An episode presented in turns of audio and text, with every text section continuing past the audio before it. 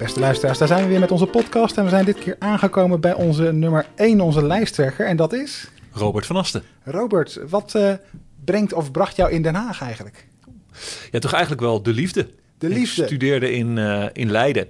En uh, toen kreeg ik een relatie met, met Michiel. dat was dikke 18 jaar geleden. We zijn nog steeds samen en inmiddels getrouwd. Maar hij woonde al op een vlekje aan de, aan de Lozerlaan in de Brink in Loosduinen. En ik trok daar als arme student uh, netwerkend uh, bij in. En niet alleen de hart, uh, hart verloren aan, aan je partner, maar ook in Den Haag ondertussen? Ja, absoluut. Ik, ik kom ook echt uit deze regio. En Den Haag was de stad van, van mijn grootouders. mijn, mijn oma van de ene kant die woonde eerst vlakbij het Paleis Noordeinde. Later op de, op de in, in Laakkwartier. Daar bleef ik dan echt logeren. Dus dat was voor mij al echt Haags. En mijn andere opa en oma die woonden in Bohemen. Dus ik kende Den Haag eigenlijk al wel uh, heel goed. Ja, dus dat je hier weer terechtkomt is geen, uh, geen verrassing. Um, als je kijkt naar, uh, je bent nu wethouder op dit moment. We gaan de, de verkiezingen in. Je bent onze, onze lijsttrekker. Welke onderwerpen zijn voor jou voor de komende periode het belangrijkste? Haag gaat nog steeds ontzettend groeien. We bouwen uh, in de Binkhorst, in de gebieden rondom de stations zijn we nog flink aan het bouwen. Dat is ook hard nodig, want heel veel mensen zoeken nog een, uh, zoeken nog een woning. Tegelijkertijd gaan we in Zuidwest aan de, aan de slag om daar uh, huizen die nu echt te slecht zijn, om die weer opnieuw op te bouwen en er ook meer woningen bij te plaatsen. Nou, die groei van de stad moeten we gaan opvangen. En daar heb je goede voorzieningen voor nodig. Heb je een goed mobiliteitssysteem voor nodig. en ook genoeg arbeidsplaatsen, zodat al die mensen die in onze stad komen wonen ook een plek hebben om te werken. En, we weten dat er heel veel ontwikkelingen gaande zijn. Daar zijn we voor een deel afhankelijk van, van projectontwikkelaars, van woningcorporaties. Welke rol hebben volgens jou de, bewoners daarin? Ja, de bewoners die maken zo'n wijk. Uh, je ziet echt dat dat, uh, die zijn de ziel van de wijk. Die weten wat uh, zo'n wijk ook nodig heeft, weten wat hun kinderen nodig hebben. Eh, en die moet je daarom ook echt mee laten praten. Want de voorzieningen die zo belangrijk zijn om, om zo'n wijk echt nou ja, niet anoniem te maken, maar echt als een, als een krachtbron te maken uh, ja, de bewoners weten dat, uh, welke voorzieningen daarvoor nodig zijn. Dus uh, ik, kan, als wethouder cultuur daar een nieuw theater neerzetten. Maar als zij zeggen, we hebben veel liever hebben wij studio's om met bandjes of met dansen te oefenen. Ja, dan heb je niks aan een theater. Nee, dat ben ik helemaal met je eens. Je noemt al wethouder voor cultuur op dit moment. Um, waar ben je trots op qua Den Haag cultuur? Ja, we nemen deze, deze podcast uh, op uh, aan het spui. En dan zien we hier uit het raam zien we hier Amare. En dat is toch wel echt iets om trots op te zijn als stad. Gewoon zo'n groot uh, gebouw neerzetten voor onze topinstellingen.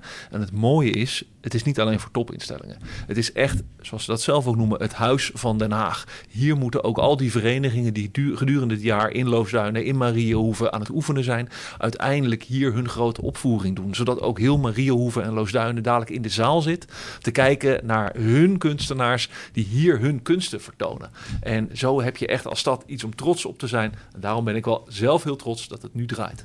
Dus niet alleen voor de grote namen uit, uit het hele land of uit het buitenland, maar ook de grote namen uit de wijken van Den Haag. Die, die moeten hier terecht kunnen. Ja, alleen dan gaat zo'n uh, gaat zo'n theater echt leven en wordt het echt van ons allemaal. Ja, nou ja.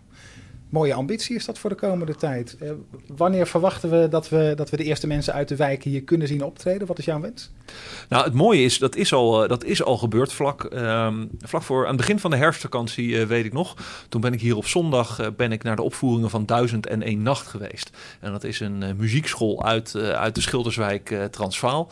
En die hele zaal zat afgeladen vol met trotse ouders, eh, vrienden, bekende buren, opa's, oma's van de kinderen die daar optraden. Voor het eerst met een viool op het podium of aan het dansen of aan het zingen.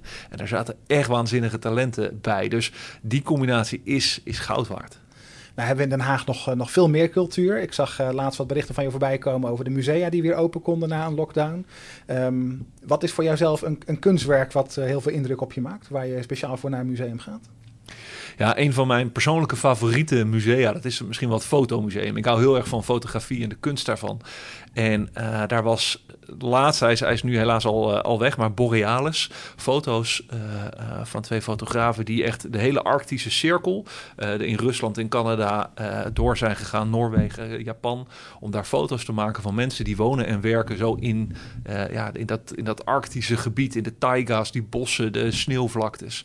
En er zaten hele mooie verhalen bij. Ja, dat, dat op een fotografie gevangen, ja, ik kan daar uren dan dwalen.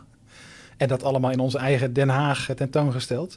Uh, je bent ook wethouder van mobiliteit. Uh, wordt ook wel eens de fietswethouder genoemd. Den Haag uh, fietsstad nummer 1 van Nederland, zijn we dat al?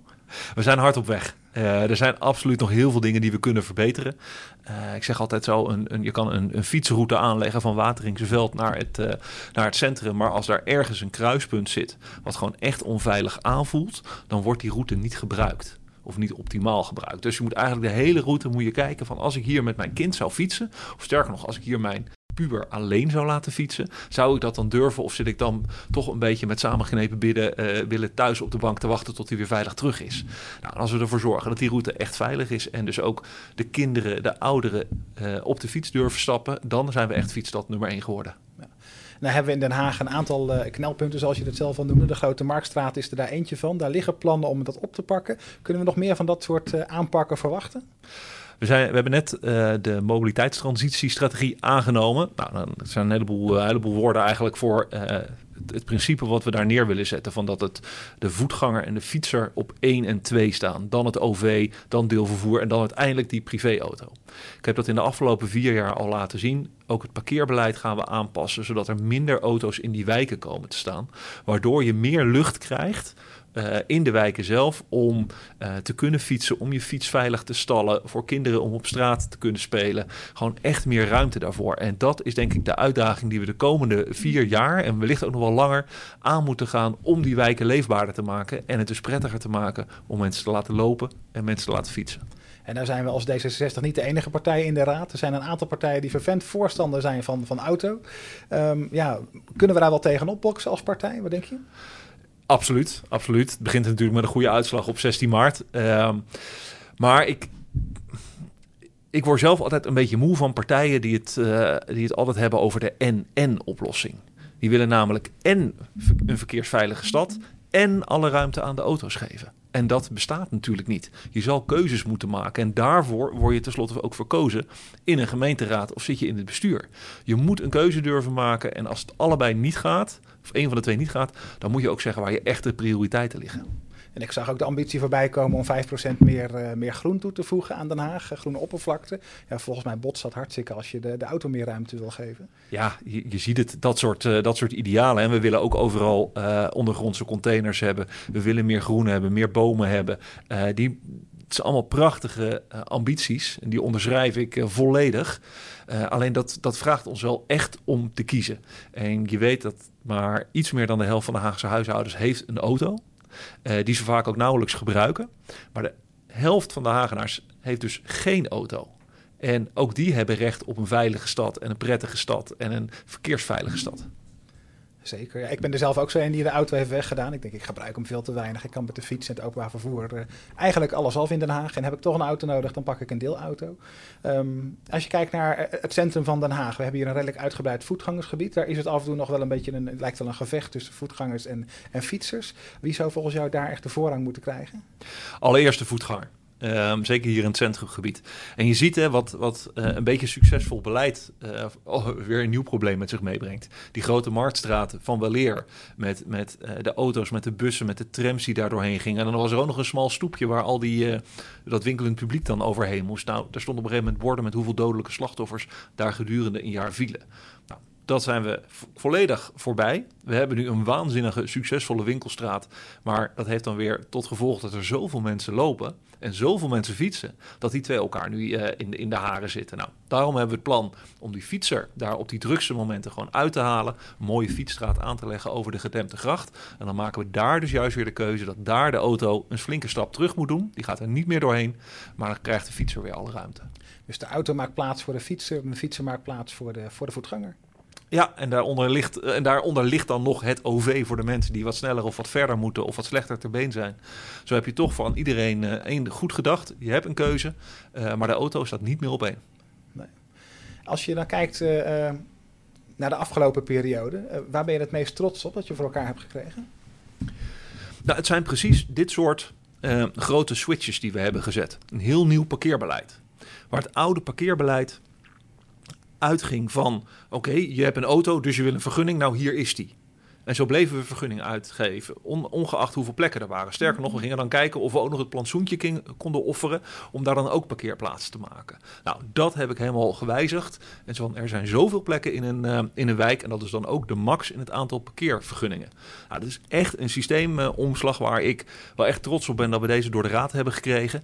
Ja, en daarnaast ben ik ook trots op al die mensen die de afgelopen jaren uh, een fietsdiploma hebben gehad. Als je dat bijvoorbeeld aan, aan vrouwen met een migrantenachtergrond uh, uh, hun diploma uitreikt, omdat ze die cursussen hebben gevolgd. Het is geweldig. Je hoort gewoon zeggen van dat zij nu echt de wereld een stuk meer open hebben. Ze kunnen nu ergens aan de andere kant van de stad gaan werken. Ze kunnen met hun dochter of hun zoon mee op de fiets. Die zijn er zo blij mee dat ze daardoor een groter onderdeel van de stad uitmaken. daar ben ik dan elke keer weer trots op, echt op die vrouwen. Dus zo'n verhaal over de Schilderswijk, Hoefkade, van goh, hè, die poller die, die uh, beknopt mensen in hun, uh, hun vrijheid, dat kun je totaal niet plaatsen. Want uh, als je dat zo hoort, hoe enthousiast nee. mensen worden van de fiets. Absoluut, uh, absoluut niet. Je ziet die hoefkade, daar gingen 15.000 auto's per dag doorheen. En dat is dus gewoon een woonstraat hè, waar ook nog drie scholen aan liggen. Niemand zou dat accepteren als dat in zijn eigen wijk is. Uh, daarom hebben we gezegd van joh, dat doorgaande verkeer, dat moet, er, uh, dat moet er echt uit. En dat geeft nu de mogelijkheid om die straat opnieuw in te richten. Met ruimte voor de voetganger, de fietser. En ook nog eens een stuk vergroenen, terrasjes maken voor die, voor die ondernemers. Dat kan een fantastisch leuke stad worden. Hadden we één ding voor nodig en dat is die poller. Ja. Ik ben benieuwd uh, wanneer we de laatste mensen daar uh, overtuigd hebben van het succes. Dat moet denk ik langzaam groeien. Moeten mensen ook vooral ervaren wat uh, de meerwaarde is om de auto wat minder ruim baan te geven. Um, over ruim baan gesproken. Um, je fietst zelf graag, voor mij hardlopen ook. Als je in Den Haag aan het sporten bent, welke wijken doorkruis je dan altijd? Ik woon zelf in de Bloemenbuurt. En dat is natuurlijk heerlijk in de buurt van, van de bosjes van Pex en Wapendal. En je zit zo in het Westduinpark. dus dat is ook waar ik het meeste, meeste hardloop. Ik ben ook lid van Haag Atletiek, dus dat ligt al zo'n beetje in de duinen. En dan drie keer per week uh, gaan we door, uh, door het Westduinpark of nog door naar de Uithof of Madenstein. Den Haag heeft prachtige groengebieden. maar tegelijkertijd vind ik het ook hartstikke leuk om een keer naar het havenhoofd te, rennen. niet op een dag als vandaag, we nemen dit op terwijl het heel hard stormt buiten. Corrie trekt over. dan is het ook gaaf om op het strand te zijn, maar wellicht wat gevaarlijk op het havenhoofd zeker. Um, en als je nou kijkt naar Den Haag, wat zou jij je favoriete plek vinden in Den Haag? Waar kom je nou tot rust of waar heb je een speciale band mee?